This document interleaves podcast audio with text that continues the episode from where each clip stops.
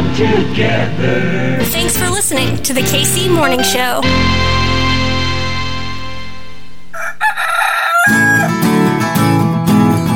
Everything's running smoothly.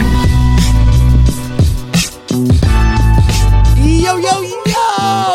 Yo! What is going on? My name's Hartzell, and this right here, it's your KC Mo Show, baby! Hey, what's the word? Kansas City! KC Morning Hose. I'm not gonna lie to you, I am so excited for you to listen to this episode. One of the best we've done. I know I talk in superlatives, everything is the best of all time, but legitimately, this is one of my favorite shows we have done. We're kicking things off on your Tuesday a little bit differently. You know, usually Tuesdays on your KC Morning Show, myself, Professor Harvey Kaye, he's a professor emeritus over at the University of Wisconsin Green Bay. Usually we take back America reclaiming that radical history. Well, we're we're gonna do that. I don't know why I'm making it seem like we're not gonna be doing that.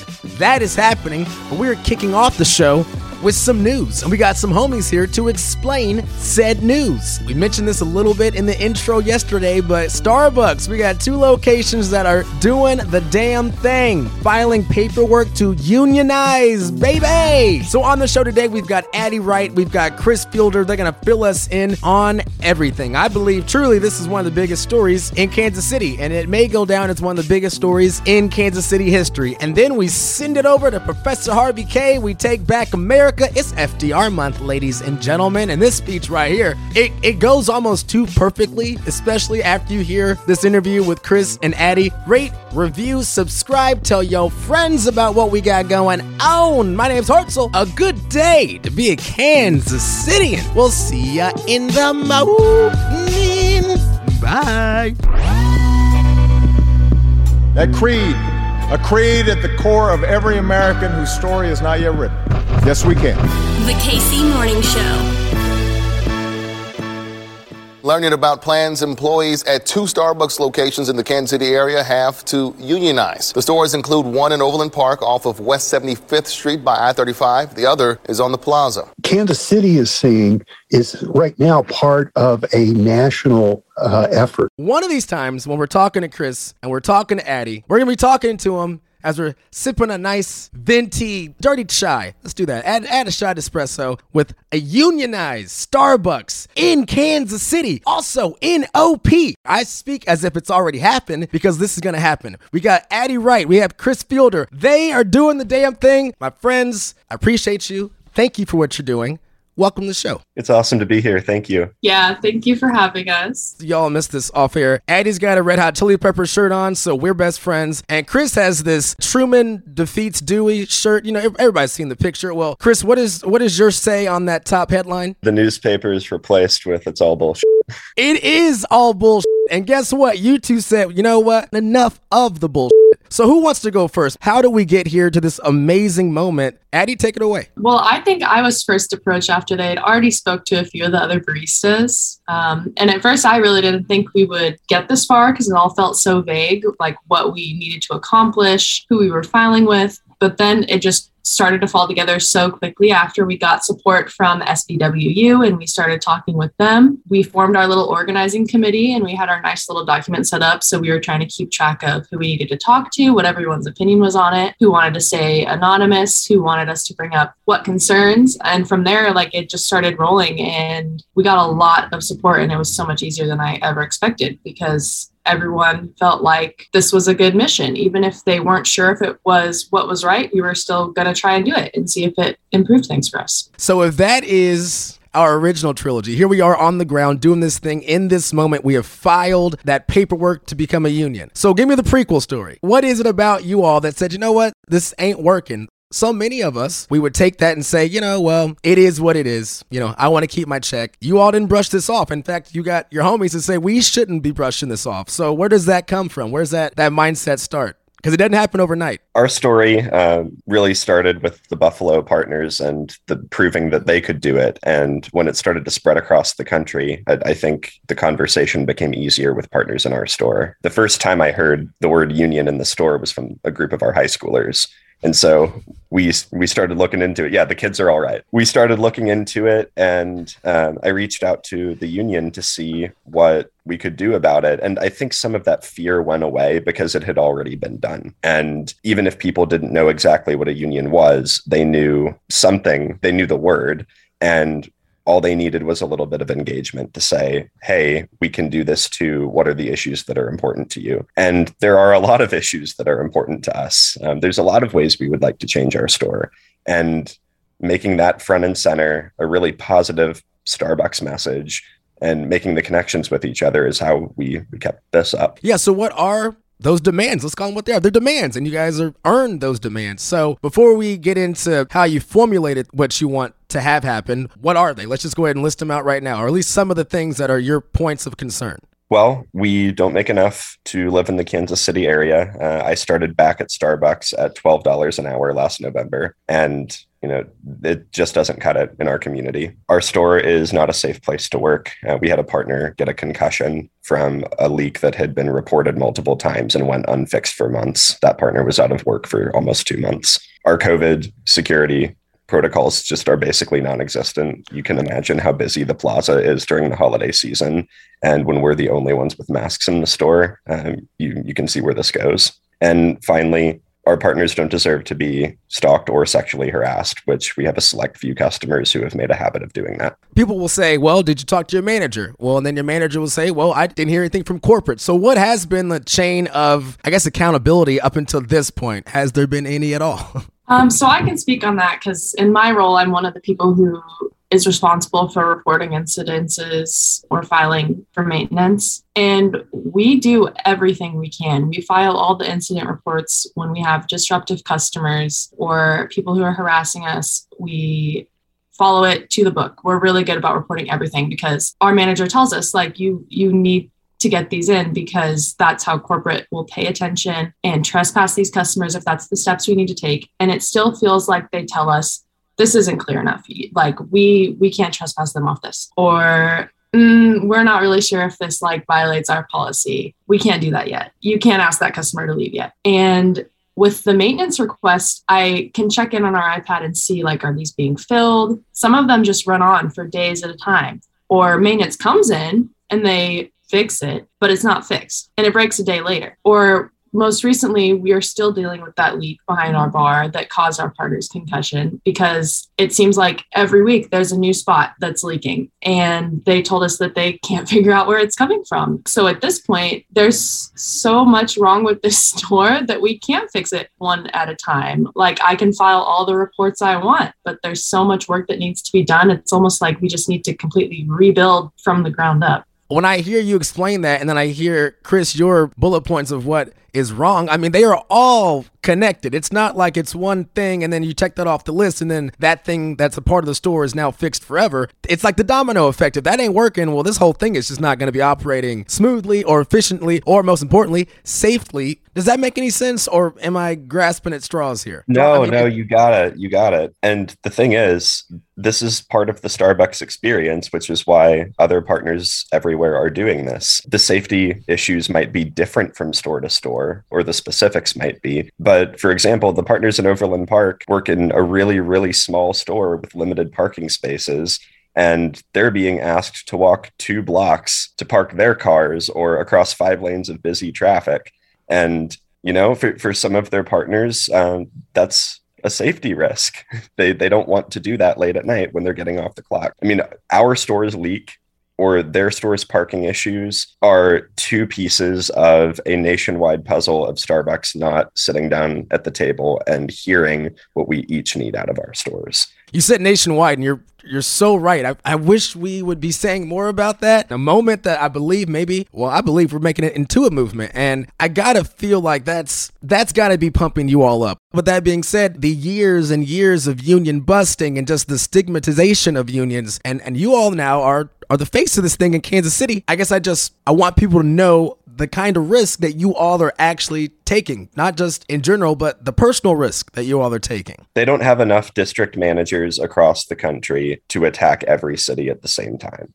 We went from 39 stores nationally that were filed yesterday to 55 in one day. If we keep up at this pace, they won't be able to keep up and tell us no. The other thing I want to add to that nationwide movement is I'm trying not to read comments on the internet about this, but I saw a couple people saying they're already overpriced. Things are already good there. And I that can be true, but just because it's not already good doesn't mean it can't be better. And the way I see it is we might be a mega corporation and we already have pretty progressive benefits, but if we can do this and be the voice for the smaller corporations and the small businesses that feel like they can't achieve this because they don't have the reach Starbucks does. I mean, that's ultimately the impact I want to have is that we can set this ball rolling on the larger labor movement and show people from corporations that are not as loud as Starbucks that they can do this too and that they also deserve a better living unfortunately we see people who are in those same positions as what you all are in. And instead of it being a let's do this together you know what? I'm with you. It is inherently a struggle against us and we should be fighting against what's really doing this to us as we talk about the comment section. What has been some of your reactions you've gotten. Good, bad, indifferent. I can't imagine it's indifferent. Everyone's got an opinion on this one. My favorite was uh, the blogger who said that Starbucks basically sells ice cream. Another one I've been seeing is people saying, well, this is just going to make it cost more. And I guess my response to that is kind of consider the person before the product because when you start caring more about the cost of what you're consuming over the person who's creating it like that's how people get exploited in labor. And that goes a lot deeper than just starbucks you know? So i guess my response to those is just have a little compassion and care more about the people behind it instead of the product and the corporation that faces you. So what are our next steps, my friends. What do we do? We got the OP store. They're they're next in line. The Plaza location. That that email's been sent. yeah, so we're gonna have to wait a little bit and see. Uh, the Starbucks has stalled this everywhere, so they're gonna try and stall us too, probably, and hold hearings and and see like what they can figure out about all the legal stuff but uh, in a couple months we vote and if we win then we have our union and they have to they have to talk to us about what we want so in the meantime we have a lot we can do uh, there's a whole big city of starbucks locations and there's a lot more coffee than just starbucks so we got a lot of room for growth what excites you the most? I mean, just hearing that sentence, I got a little goosebump. In a month, we vote. Like that's ah, that's that is that's awesome. Addy, I guess what are you most psyched about? Is it the fact that you're winning this thing? You're gonna win this thing? Is it the fact that you are a part of this bigger than yourself movement? Is it is it what? You tell me.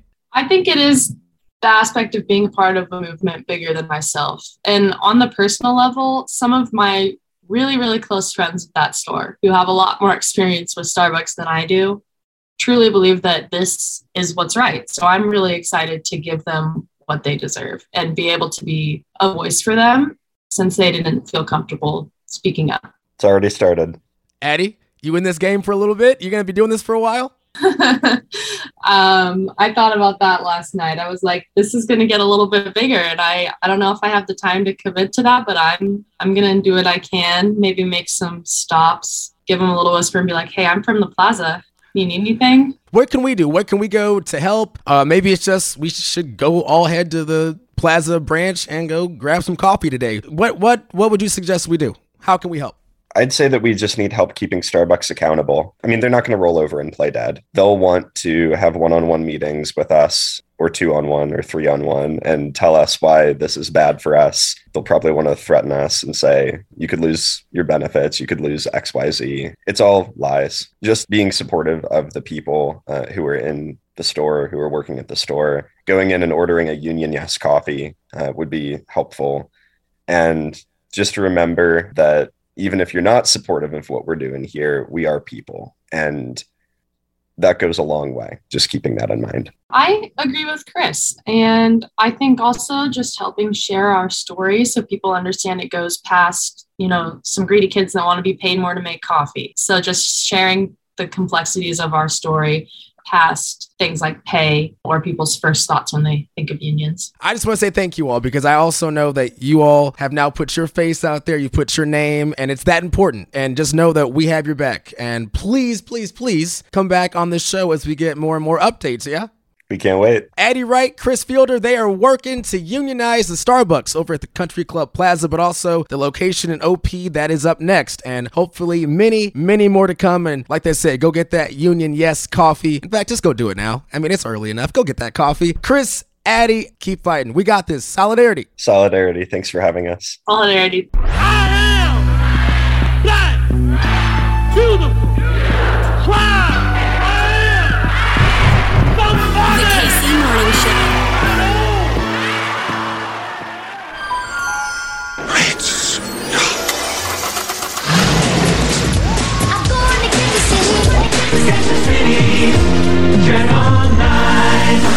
On January 11, 1970, victory belonged to Hank Stram and his Kansas City Chiefs.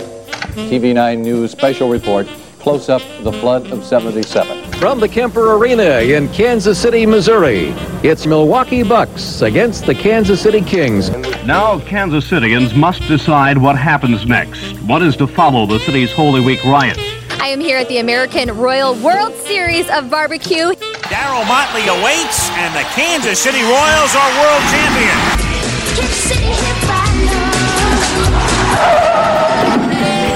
Professor Harvey Kaye., my brother, Professor Emeritus over at the University of Wisconsin, Green Bay. Me here in KC. You know, usually we do a little pre-show banter. It's usually football related. But you know, Professor Kaye and I, we, we had a chat off air and we just said F it. But you know what? Solidarity and that next year could be our year. It, it could be, even if Rodgers is not the quarterback.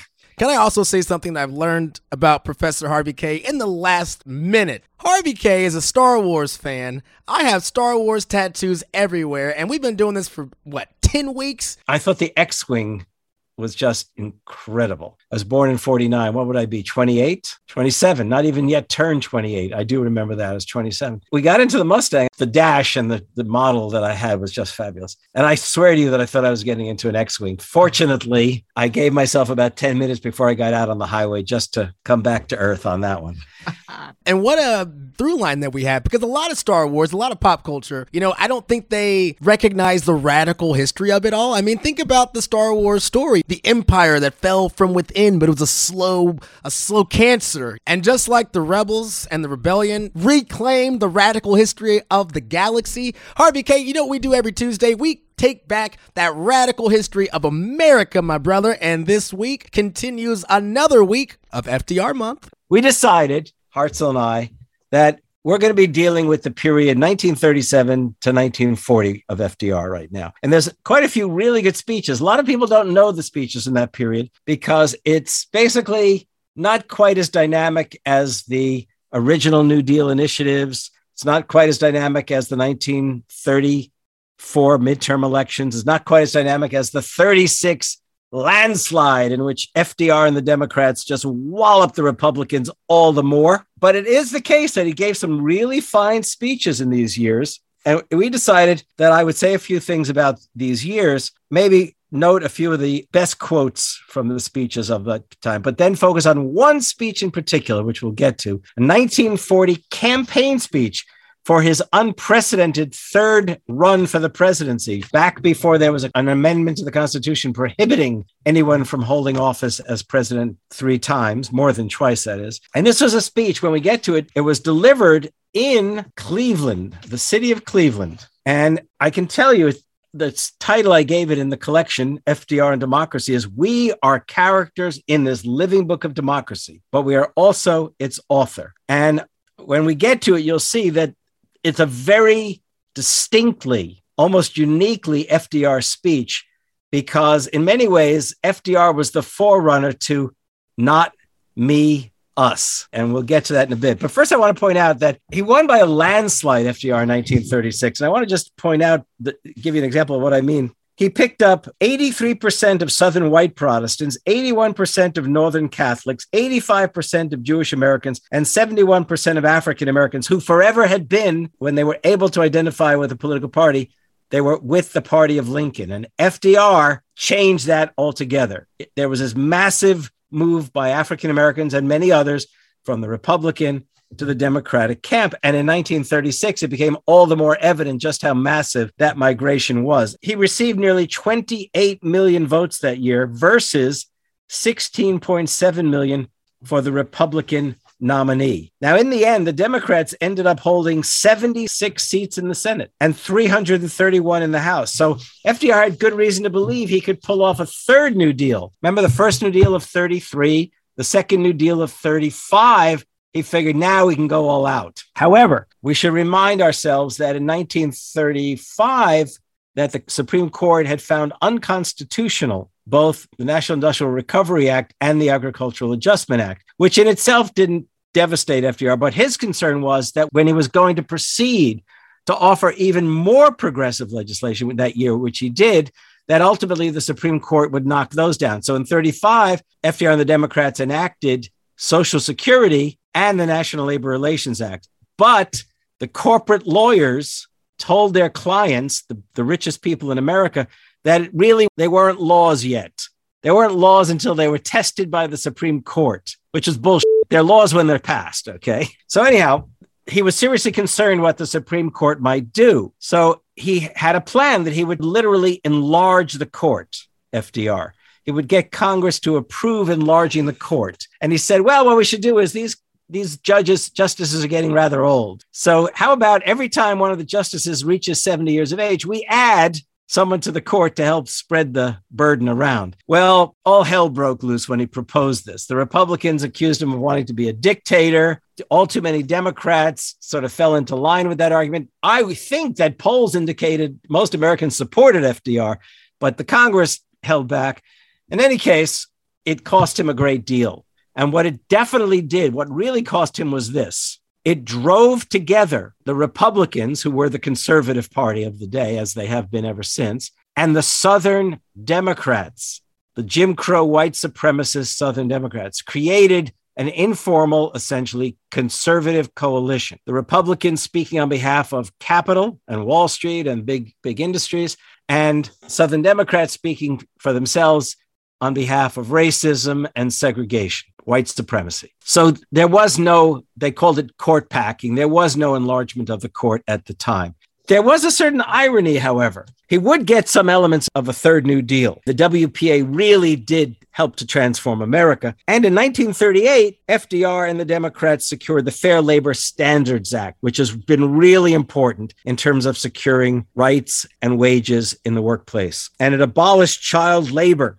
Moreover, in 1937, the Supreme Court found both the Social Security Act and the National Labor Relations Act constitutional. In fact, listen to this FDR, in the course of that year and the couple of years following, would get to appoint seven new justices of the court and elevate, in quotes, the honorary New Dealer Harlan Fiske Stone to Chief Justice. They called him the honorary New Dealer because he was strongly behind FDR. All of which initiated nothing less than a constitutional revolution in which the court increasingly gave priority to democratic or human rights over property rights.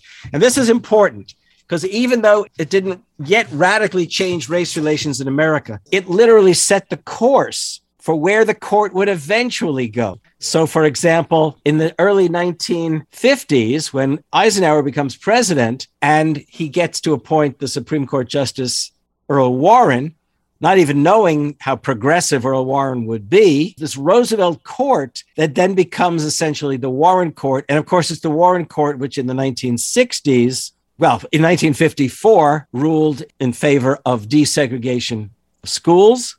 My dad took a shot of the building for the Brown versus Board of Education case. He presented it to Michelle Obama when she came in town oh, about. Oh, cool. This would have been 2014, 2015. That's very nice. Yeah. Very nice. And this is also the court that sort of literally brought an end to school prayer. The 60s did see, in many ways, a courtroom revolution. So what we find is that in at his inaugural address, he says something which really gives you a sense of what he wanted to do. He wanted to declare war on poverty, as Lyndon Johnson would later do. He says, But here is the challenge to our democracy. In this nation, I see tens of millions of its citizens, a substantial part of the whole population, who at this very moment are denied the greater part of what the very lowest standards of today call the necessities of life. I see millions of families trying to live on income so meager that the pall of family disaster hangs over them day by day. I see millions whose daily lives in city and on farm continue under conditions labeled indecent by the so called polite society. I see millions denied education, recreation, and the opportunity to better their lot and the lot of their children. I see millions lacking the means to buy the products of farm and factory, and by their poverty denying work and productiveness to many other millions. And here's the key line I see one third of a nation ill housed, ill clad, ill nourished. That, that, that sentence, by the way, is, is very indicative of what FDR wanted to combat and, and go to war against in his second term as president. Now, another speech I want to call people's attention to before we got up to 1940, two of them from 1938.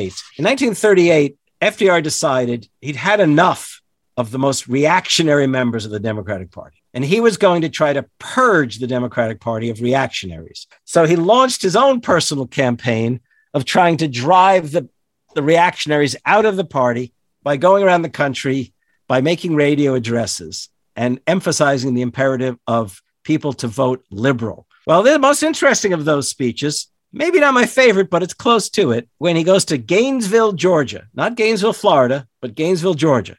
On March 23rd, 1938, I titled this speech, and you'll see why in a minute. There is little difference between the feudal system and the fascist system. He's going to basically point a finger at the ruling class of Georgia. What he tells his audience is that people in the South are poor, they're living poor and poorly. And because of all of this, this feudal like system in the South, it's a drag on the nation's efforts to overcome the Great Depression. And what he says is Georgia and the lower South may just as well face facts, simple facts. Most men and women who work for wages in this whole area get wages that are far too low. And let us well remember that buying power means many other kinds of better things better schools, better health, better hospitals, better highways. These things will not come to us in the South if we oppose progress if we believe in our hearts that the feudal system is still the best system. This was really also pointing a finger at those Southern landholders who held so many Black and white farmers under a tenancy system, sharecropping systems that really were a kind of feudal order. My great grandmother was a sharecropper right. in Arkansas. And here's the thing now, keep in mind, late 1930s, fascism is on the march in Europe. Italy is fascist. Germany is ruled by the Nazi Party and Adolf Hitler, another fascist party, and other countries in Europe are falling to fascism. When you come down to it, there is little difference between the feudal system, unstated, here in the South, and the fascist system. If you believe in the one, you lean to the other. Now, that is, by the way, when it comes to political audacity, forget the audacity of hope. This is blunt, brutal audacity when the ruling class of Georgia is sitting probably on the podium with him. I see so many parallels now. I mean, you could say with the rise of big tech and all these folks who really do own our means of labor, at least it seems like that now, we are kind of living in this new feudal system, especially as fascism is kind of taking off again. Well, you'll like this. This paragraph we're going to get to right now says it all. It's November 4th, 1938, the night before the midterm congressional elections. And FDR goes on radio, national radio, to try to get people to vote liberal and to try to purge the party of eight reactionaries. I think he got one of them sent home, but I don't think the other seven. It, it was nearly impossible to pull it off, frankly. Okay. The black population couldn't vote in the South. So, anyhow, this is a radio address from Hyde Park, New York on November 4th, 1938. And he's talking about how the imperative of voting for liberals, that would be the counterpart today of saying vote for progressives, which would have included real progressives, the labor progressives. And he gets to this paragraph. I love this paragraph. And fortunately, I discovered if I edit it a bit, I can tweet it. okay. As of today, fascism and communism and old line Tory republicanism are not threats to the continuation of our form of government. If you want to put this in blunt terms, you could have said, as of today, Hitler and Stalin. That's what we mean. Fascism, and communism are not threats to the continuation of our form of government. But I venture the, the challenging statement that if American democracy ceases to move forward, as a living force seeking day and night by peaceful means to better the lot of our citizens, then fascism and communism, aided unconsciously perhaps by old line Tory republicanism, will grow in strength in our land. He was drawing a line fascism and communism, that is, totalitarianism, to reactionary and conservative forces in America, by which he meant the most conservative Republicans who stood in the way of the progress of working people, and decidedly the Southern Democrats who stood in the way of Black and white working people from being able to make a decent living and provide for their families, and basically running a regime down South, which was essentially fascist. Now, the war begins in 1939. The United States does not enter the war, but I can tell you that FDR and most Americans were clearly on the side of Britain and France. France will be overrun, but in the case of Britain and its Commonwealth countries, most American, overwhelmingly the American sympathies were there. Americans did not necessarily want to go to war, though there were polls that showed that if the only way to get rid of Hitler, or for that matter, the Japanese threat in the Pacific, you go to war. In the meantime, for FDR, it was a matter of sort of campaigning on, if you like, at two fronts. On one hand, he's got a campaign to enable Americans to see the threat of fascism and Japanese imperialism. But on the other hand, he has to continue, he wants to sustain the dynamic of the New Deal. He still wants to fight poverty. He still wants to empower workers. He still wants to enhance American education. This is this is what it's about. And he decides he's going to run for a third term. Launches a campaign in 1940. He's on the campaign trail. He's in Cleveland, Ohio, November 2nd, 1940. And he gives a speech, as I think I mentioned before, titled We Are Characters in This Living Book of Democracy but we are also its author. I love this speech, and I think you'll all see what I mean. I love this speech because FDR really does. I, I, I hate to reduce it to a hashtag again, but it's it is not me, us that we're going to hear in this. So let's get to it, right, Hart? So let's go to it. Let's do it. I'll start off just to set the stage for all of this, and then we'll hand over back and forth, okay? This generation of Americans, FDR said, is living in a tremendous moment of history. The surge of events abroad has made some few doubters among us ask, is this the end of a story that has been told? Is the book of democracy now to be closed and placed away upon the dusty shelves of time? My answer is this all we have known of the glories of democracy, its freedom, its efficiency as a mode of living, its ability to meet the aspirations of the common man, all these are merely an introduction to the greater story of a more glorious future. We Americans of today, all of us, we are characters in this living book of democracy, but we are also its author. It falls upon us now to say whether the chapters that are to come will tell a story of retreat or a story of continued advance. I believe that the American people will say forward. Now, there's a line in the speech that I, I want to highlight, but I also want to say something about it. We in this nation of many states have found the way by which men of many racial origins may live together in peace. Now, that's an aspirational sentence. Let's face it, African Americans in the South are being treated in most cases like not even second class citizens. Mexican, and I say Mexican because in the 30s they were still referred to as Mexicans and not Mexican Americans, but Mexican Americans in the Southwest were being treated in a similar fashion. White, and I, we shouldn't leave this out, white tenant farmers, white sharecroppers shared the experiences of Black sharecroppers. And by the way, there was a Southern Tenants Farmers Union in the South, which was biracial. That's important to understand. And out in the West, the, the, it was the case that the farm workers of the West were diverse, not only Mexican American and white, poor, but also Filipinos and Chinese and others. But it is the case that if we if we leave that as a sentence as if it was speaking a fact, that would not be true. It's an aspirational sentence. But then let's go let's go to the parts of the speech which I think are so dynamic and so characteristic of FDR. Take it away, Hartzell. Our strength is measured not only in terms of the might of our armaments, it is measured not only in terms of our horsepower of our machines. The true measure of our strength lies deeply embedded in the social and economic justice of the system in which we live. For you can build ships and tanks and planes and guns galore, but they will not be enough. You must place behind them an invincible faith in the institutions which they have been built to defend. The dictators have devised a new system, or rather, a modern streamlined version of a very ancient system. But Americans will have none of that.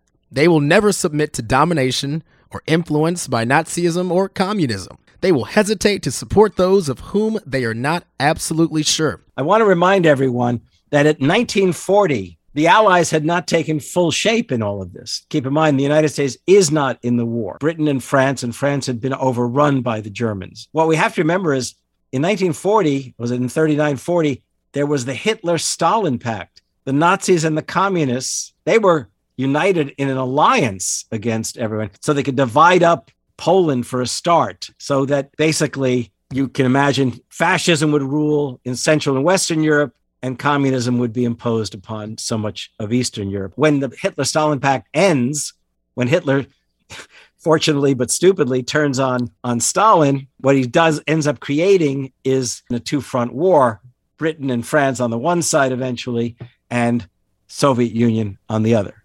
For Americans are determined to retain for themselves the right of free speech, free religion, free assembly, and the right which lies at the basis of all of them the right to choose the officers of their own government in free elections. We intend to keep our freedom, to defend it from attacks from without and against corruption from within. We shall defend it against the forces of dictatorship, whatever disguises and false faces they may wear. But we have learned that freedom in itself is not enough. Freedom of speech is of no use to a man who has nothing to say. Freedom of worship is of no use to a man who has lost his God. Democracy, to be dynamic, must provide for its citizens opportunity as well as freedom.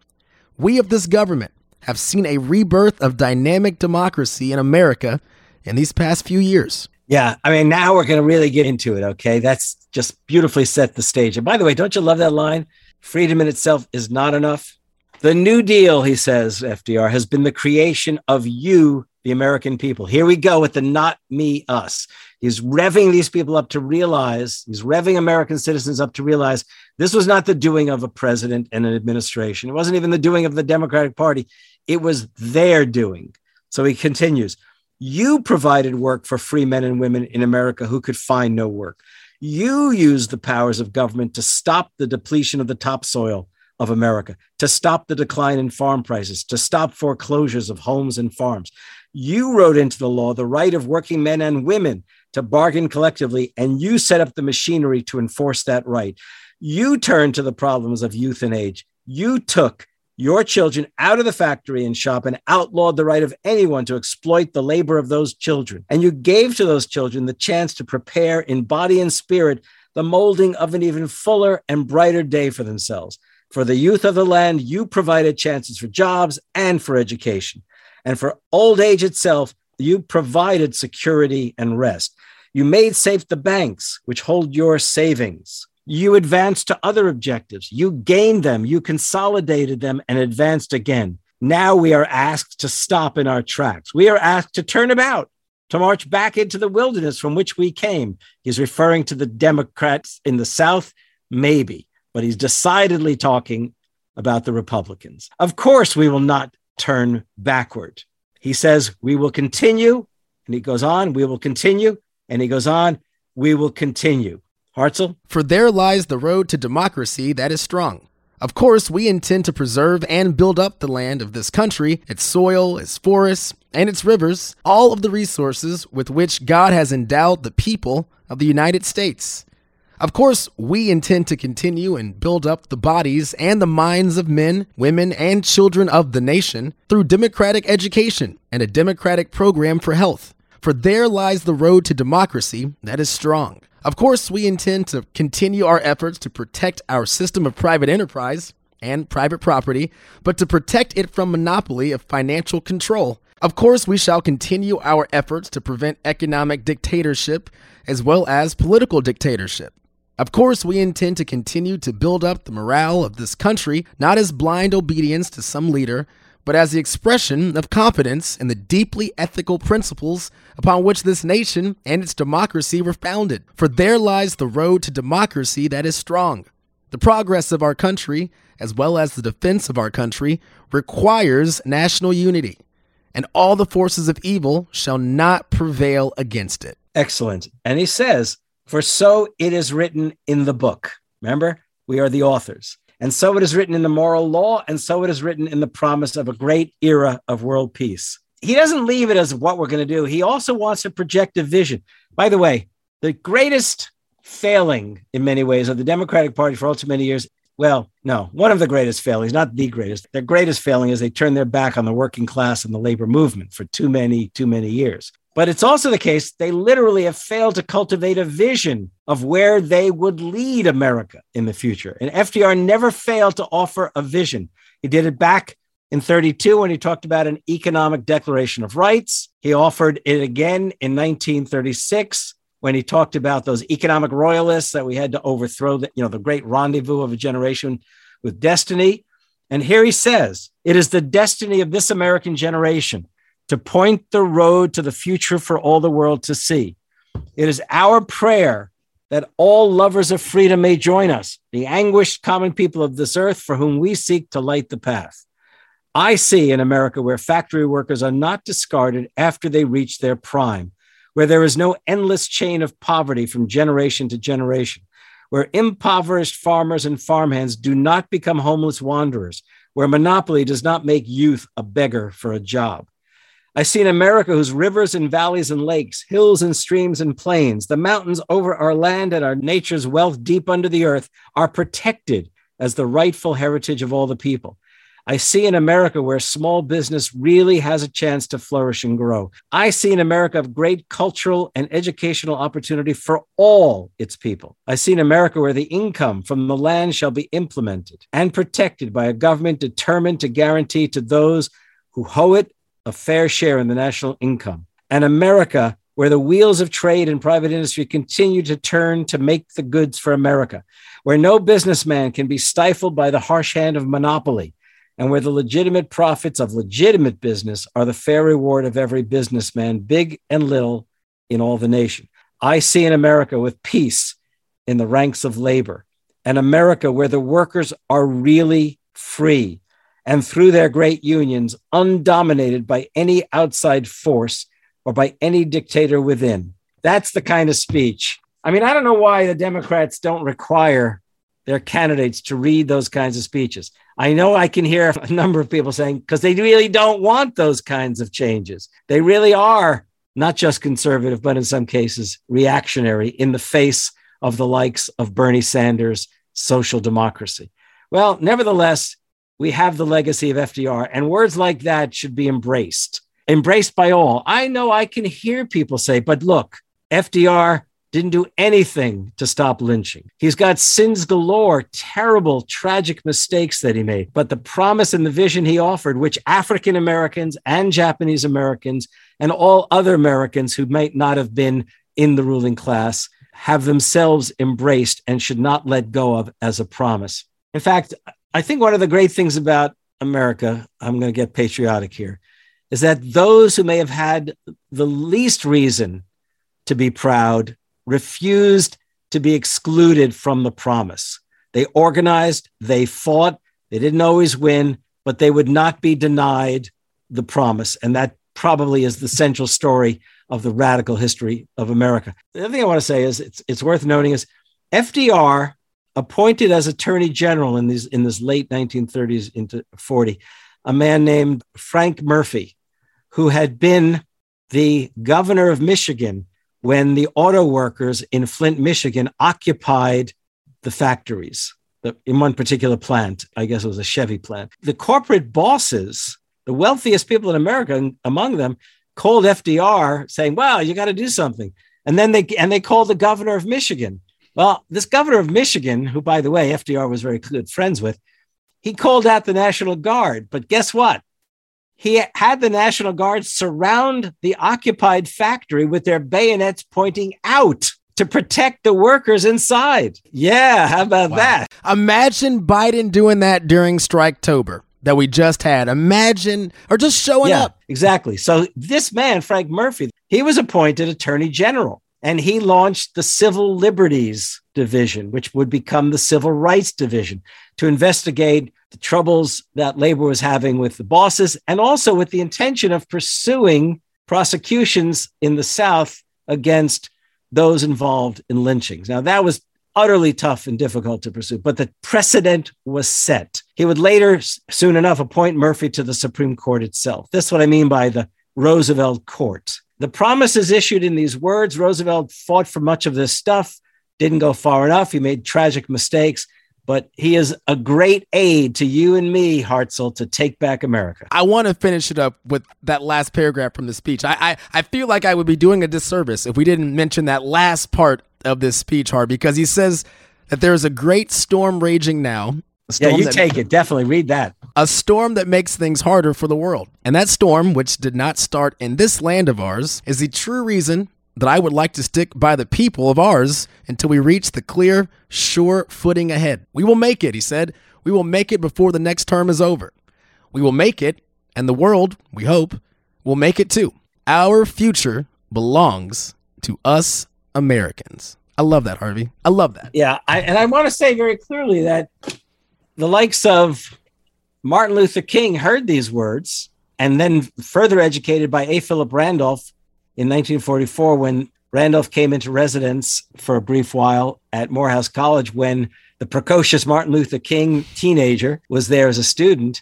I mean, these things would literally influence King. King's father was very much a pro FDR guy, in spite of the state of the Democratic Party in the South. I'll just leave it at this as well. I think I've said this before. In 1940, a textile worker in North Carolina sent a letter to the White House along with hundreds of thousands of others. I love this. And I, it's a very politically incorrect statement these days, but I have to quote it. He wrote to the president and he said, You get it. You get it. You know that my boss is a son of a. And if I can know it, I mean, I, it, it's fascinating to think about this. So, you know, a Starbucks here and a Starbucks there, and people could say, eh, you know, given how many Starbucks locations there are, what does that tell us? What does it mean? Well, the list is growing. There's a wave of Starbucks unionization efforts. And if people think that that doesn't mean anything, remember, winning produces more winning. Workers get organized. They talk to other workers. Other workers see the advantage of labor unions. Maybe, just maybe, we're entering a year 2022, which Bernie Sanders wants us to call a year of solidarity. Well, my brother, our year of solidarity continues. Why don't you tell these folks what we got going on next week? Okay, so here we are on the verge of World War II. But before the United States enters the war, FDR will offer a speech. First, a fireside chat calling on Americans to turn the United States into the arsenal of democracy. Right after he has won his third term as president in November 40. Then in January, in his State of the Union address, he will offer possibly the finest of his speeches ever. Maybe not the most radical, but one of the finest, the Four Freedoms speech, in which he will call upon Americans to embrace and pursue freedom of speech and expression, freedom of worship, freedom from want, and freedom from fear. And it's not out of the question. We may just spend the next time on that speech. Just that speech alone. I think we might have to, Harvey. I think we may have to. Because I want to remind everyone, little book salesmanship here, that before I did FDR on democracy, I wrote The Fight for the Four Freedoms. What made FDR and the greatest generation truly great? The most progressive of presidents, the most progressive of generations, as far as I'm concerned. We'll talk about that speech and how it literally it is the speech that leads me sometimes to think it should not be called the greatest generation. It should be called the Four Freedoms generation. Harvey Kaye, do you got any pump ups for me? One word solidarity, brothers and sisters. Professor Harvey Kaye, my brother, I love you, and we will chat next week. You bet. Can't wait. There's power in the factory, power in the land, power in the hand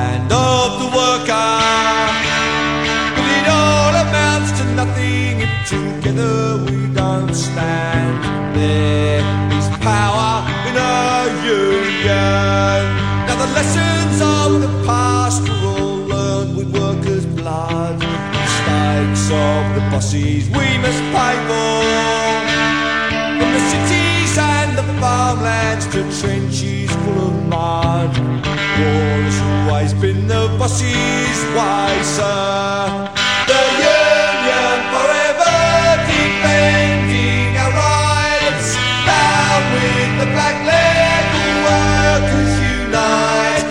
Brothers and our sisters from many far off lands. There is power in our union. Now I long for the morning that they realise brutality and unjust laws cannot defeat us. But who defend the workers who cannot organise? And the bosses send their lackeys out to cheat us. Devil for his own.